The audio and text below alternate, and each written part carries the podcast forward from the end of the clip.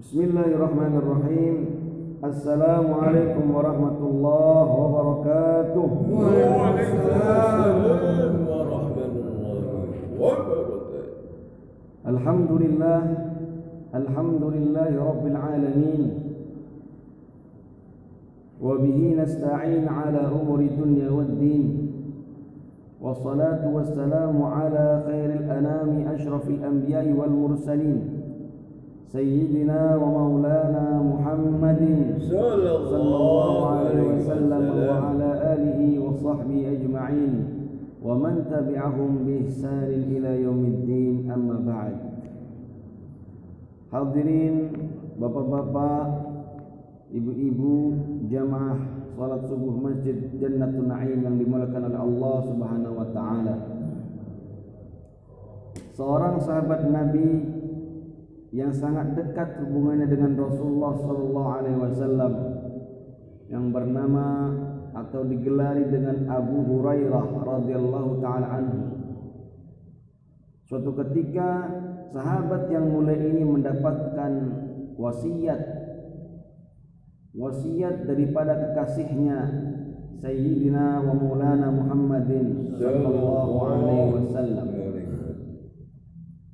Abu Hurairah adalah seorang sahabat yang paling banyak meriwayatkan hadis. Meskipun umur persahabatannya dengan Rasulullah SAW bisa dibilang pendek apabila dibandingkan dengan sahabat-sahabat yang lebih senior tapi Abu Hurairah karena saking seringnya bersama Rasulullah SAW banyak sekali meriwayatkan hadis. Sehingga karena kedekatan ini, karena rasa cinta yang ada antara Rasulullah SAW dan Abu Hurairah, Rasulullah SAW memberikan wasiat kepada Abu Hurairah. Abu Hurairah meriwayatkan Kisah tersebut yang diriwayatkan oleh Imam Al-Bukhari dan Imam Muslim, hadis sahih muttafaqun alaih. Abu Hurairah berkata, "Ausani khalili bisyami salasati ayamin fi syahr atau min kulli syahr." Kata Abu Hurairah, kekasihku, sahabatku sallallahu alaihi wasallam mewasiatkan kepadaku ini wasiat khusus wasiat sebagai tanda cinta Rasulullah SAW kepada Abu Hurairah mewasiatkan tiga hal. Apa kata Abu Hurairah? Bisyami salasati ayamin fi syahr. Kekasihku mewasiatkan kepadaku untuk berpuasa tiga hari dalam sebulan. Berpuasa tiga hari dalam sebulan. Puasa apa itu? Para ulama menyebutkan itu namanya puasa bid. Puasa ayamul bid. Puasa sunnah hari bid. Yaitu pada tanggal 13, 14, 15 bulan Hijriyah. Bukan Januari, Februari, bukan. Tapi Muharram, Safar, Rabiul Awal, Rabiul Tsani setiap tanggal 13, 14, 15 Kenapa puasa ini disebut ayam bid? Bid itu artinya putih, ayam hari-hari, hari-hari putih. Karena ketika itu bulan lagi bulat-bulatnya. Bulan purnama. Bulan purnama bersinar warnanya putih. Jadi malam-malamnya terlihat putih di atas sana. Ayam bid 13, 14, 15 dari setiap bulan Hijriyah. Kemudian yang kedua, Rasulullah SAW mewasiatkan apa lagi? Wa bi duha dan dengan dua rakaat salat duha. Dua rakaat salat duha. Dan yang ketiga wa an utira qabla an arqud. Dan yang ketiga Rasulullah SAW mewasiatkan kepadaku agar aku melaksanakan salat witir sebelum aku tidur. Tiga wasiat Rasulullah SAW diberikan kepada Abu Hurairah.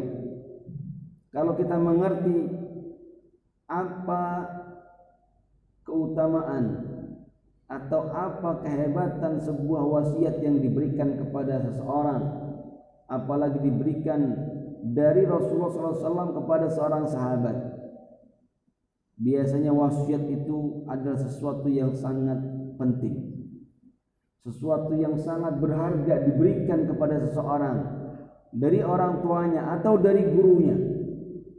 Maka kalau kita paham bahasa ini sesungguhnya tiga hal tadi merupakan sesuatu yang sangat berharga yang apabila kita lakukan kita laksanakan wasiat tersebut akan berdampak positif yang sangat hebat dalam kehidupan kita. Biasanya dalam hadis-hadis apabila menganjurkan sebuah amal itu disebut fadilahnya apa sebagai contoh Rasulullah SAW menyebut man sabbaha dubbura kulli salatin salasan wa salasina tasbihah.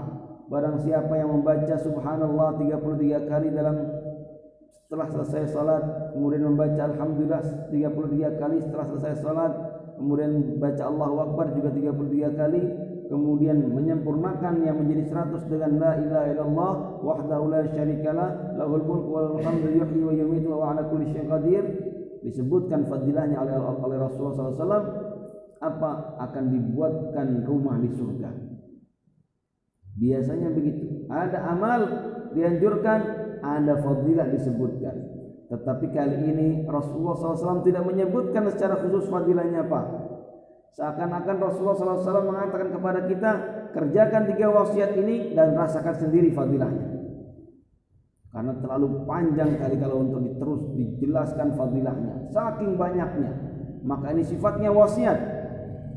Maka para ulama para cendekiawan setelah itu berpikir apa kehebatan di balik tiga wasiat ini diungkapkan oleh para ulama kehebatan-kehebatannya fadilah salat duha fadilah puasa tiga puasa B tiga hari dalam sebulan Ternyata banyak sekali baik fadilah secara ukhrawi keimanan yang akan kita dapatkan nanti di akhirat dan juga di dunia. Salat duha dan juga terkait dengan kesehatan dan sebagainya. Subhanallah.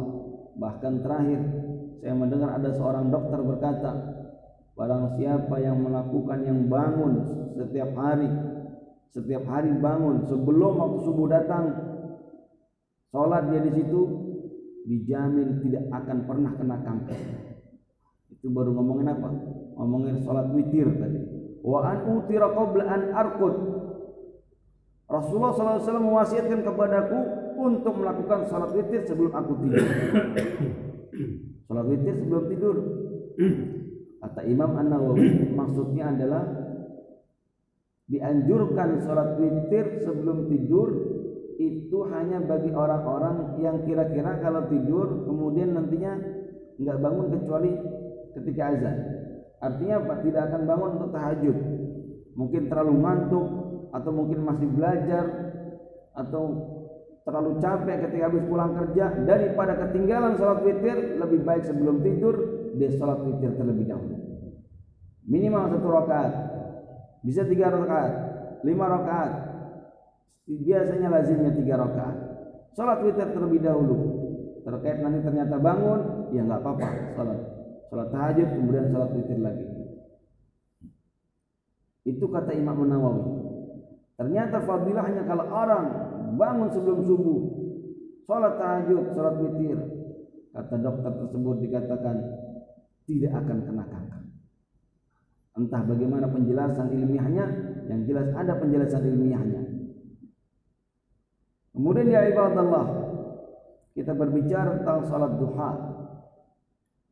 Apa di balik salat duha ini? Rasulullah SAW mengatakan wa yusbihu ala kulli sulama min ahadikum sadaqah. Sebenarnya diwajibkan sedekah atas setiap ruas-ruas jari yang ada dalam tubuh kita. Ruas-ruas jari bahkan bisa diartikan juga persendian.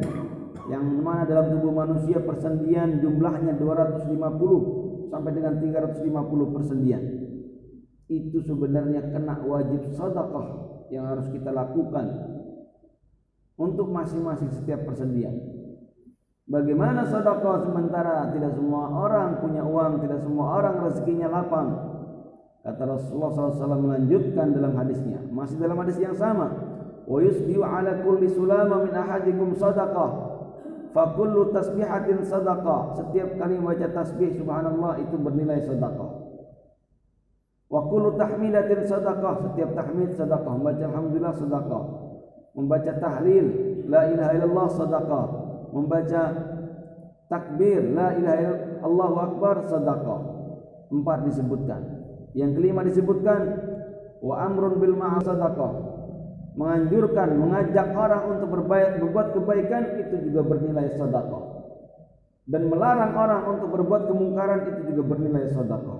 Enam hal disebutkan oleh Rasulullah SAW sebagai ganti daripada sedekah. Tapi apa kemudian? Kata Rasulullah SAW, wa min dzalika rak'atani yarka'uhuma fid duha atau minat duha. Semua itu ternyata bisa digantikan dengan dua rakaat salat duha kata Rasulullah SAW. Jadi salat duha ini ganjarannya, nilainya sama dengan sedekah sekian banyak. Kalau orang sedekah memperbanyak sedekah, kata Allah Subhanahu wa taala akan dilipatkan gandakan. Minimal 10 kali. Manjaa bihasanatin falahu asyru amsalha barang siapa melakukan melakukan satu pahala kebaikan maka dilipat gandakan menjadi 10 kali. Maka wajar kalau duha ini menjadi kunci sukses jika orang ingin hidup lapang atau hidup banyak rezeki di dunia ini. Ad-duha Berapa rakaat harus kita salat duha? Tadi sudah disebutkan kata Rasulullah SAW bi rakaatai duha minimal dua rakaat duha. Tapi ternyata dalam riwayat lain Aisyah radhiyallahu taala anha menyampaikan karena Rasulullah sallallahu alaihi wasallam yusalli duha arba'an. Rasulullah SAW biasanya salat duha itu empat rakaat wa yazidu masya Allah kemudian menambahkan artinya bisa jadi lebih daripada empat itu Masya Allah terserah. Rasulullah SAW berapa? Jadi bisa jadi banyak lebih daripada itu. Tapi biasanya kata Sayyidah Aisyah Rasulullah SAW biasanya melakukannya empat. Maka para ulama bilang yang paling afdal itu empat rakaat. Tapi bisa juga delapan. Bisa lebih daripada itu. Kalau menurut keterangan hadis tadi Ummu Hani juga pernah meriwayatkan pernah melihat Rasulullah SAW salat duha delapan rakaat 8 rakaat. Jadi bisa dua, bisa empat, tergantung itu sesuai dengan kondisi kita. Lagi mudah, lagi longgar, silakan sholat duha sesuai dengan kemampuan kita, sesuai dengan kondisi kita. Islam gampang. Dan ternyata waktu sholat duha ini panjang ya ibadah Banyak kadang-kadang orang bertanya bingung, Ustaz, jam segini masih bisa sholat duha enggak? Jamnya menunjukkan jam 11. Saya bilang masih bisa. Oh, memang bisa. Bukannya doa itu pas lagi jam sembilanan? Salat duha itu ya ibadallah dilakukan setelah salat syuruk sampai sebelum zuhur. Maaf, sampai sebelum istiwa. Sampai waktu istiwa. Kapan kira-kira syuruk? Nah, sini ada waktu syuruk, tertulis nanti. Kurang lebih sejam setelah salat subuh. Sejam setelah waktu subuh itu masuk waktu syuruk. Kalau salat subuh jam 4.30 kira-kira jam 5.30 sudah masuk waktu syuruk ditambah 15 menit atau 10 menit itu sudah bisa salat duha. Sampai kapan? Sampai waktu istiwa. Istiwa itu ketika matahari persis di atas, ketika tidak ada bayangan. Nah, kira-kira kalau salat zuhurnya jam 12, maka waktu terakhir salat duha kira-kira jam 12 kurang 10. Panjang salat duha. Dan kapan waktu terbaik melakukan sholat duha? Suatu ketika sahabat Nabi yang bernama Zaid bin Al-Arqam melihat sahabat-sahabat yang lainnya atau murid-muridnya tabi'in sholat, sholat duha. Kata sahabat Zaid bin Arqam, Tidakkah mereka tahu waktu yang terbaik atau yang lebih baik untuk melakukan sholat duha ini? Nah, kelihatannya ketika itu mereka sholat duhanya mungkin masih jam 7, jam 8 gitu. Rame-rame sholat duha di masjid. Dan kata sahabat Nabi, aku pernah mendengar Rasulullah SAW bersabda salatul awabin salat duha ini ya kapan disebut salatul awabin indama tamrudu al-fisal. Salat awabin yaitu ketika anak-anak onta kepanasan. Berarti apa? Ketika matahari panas-panasnya itu waktu terbaik salat duha dan itu disebut dengan salatul awabin indama tamrudu al-fisal. Ketika anak-anak onta kepanasan. Kapan panas? Jam 10 udah panas. Lebih panas lagi jam 11 justru itulah waktu terbaik untuk melaksanakan sholat duha. Panjang waktunya sholat duha. Kita bebas memilih. Kalau kita bisa yang terbaik ambil yang terbaik. Kalau mudahnya ternyata sebelum berangkat kerja, lakukan sebelum berangkat kerja. Ketika istirahat kerja, lakukan ketika istirahat kerja. Yang jelas wasiat Rasulullah SAW birokaatai duha setidaknya melakukan dua rakaat duha. Wallahu a'lamu bishawab. Semoga yang disampaikan ini bermanfaat bagi kita semua, menambah ilmu, menambah keimanan dan menambah motivasi kita untuk melakukan amal saleh. Semoga Allah Subhanahu wa taala menerima amal ibadah kita semua, mengampuni dosa kita semua, mengampuni dosa kedua orang tua kita dan guru-guru kita. Kita doakan saudara-saudara kita yang sakit, saudara-saudara kita yang tertimpa musibah, saudara-saudara kita yang terlilit utang, semoga Allah Subhanahu wa taala memberikan pertolongan kepada mereka dan kepada kita semua dengan cepat. Ala hadini wa ala kullatin salihah ila hadratin Nabil Mustafa Rasulullah sallallahu alaihi wasallam. Al-Fatihah. أعوذ بالله من الشيطان الرجيم. بسم الله الرحمن الرحيم. الحمد لله رب العالمين. الرحمن الرحيم. مالك يوم الدين. إياك نعبد وإياك نستعين. اهدنا الصراط المستقيم. صراط الذين أنعمت عليهم غير المغضوب عليهم ولا الضالين. آمين.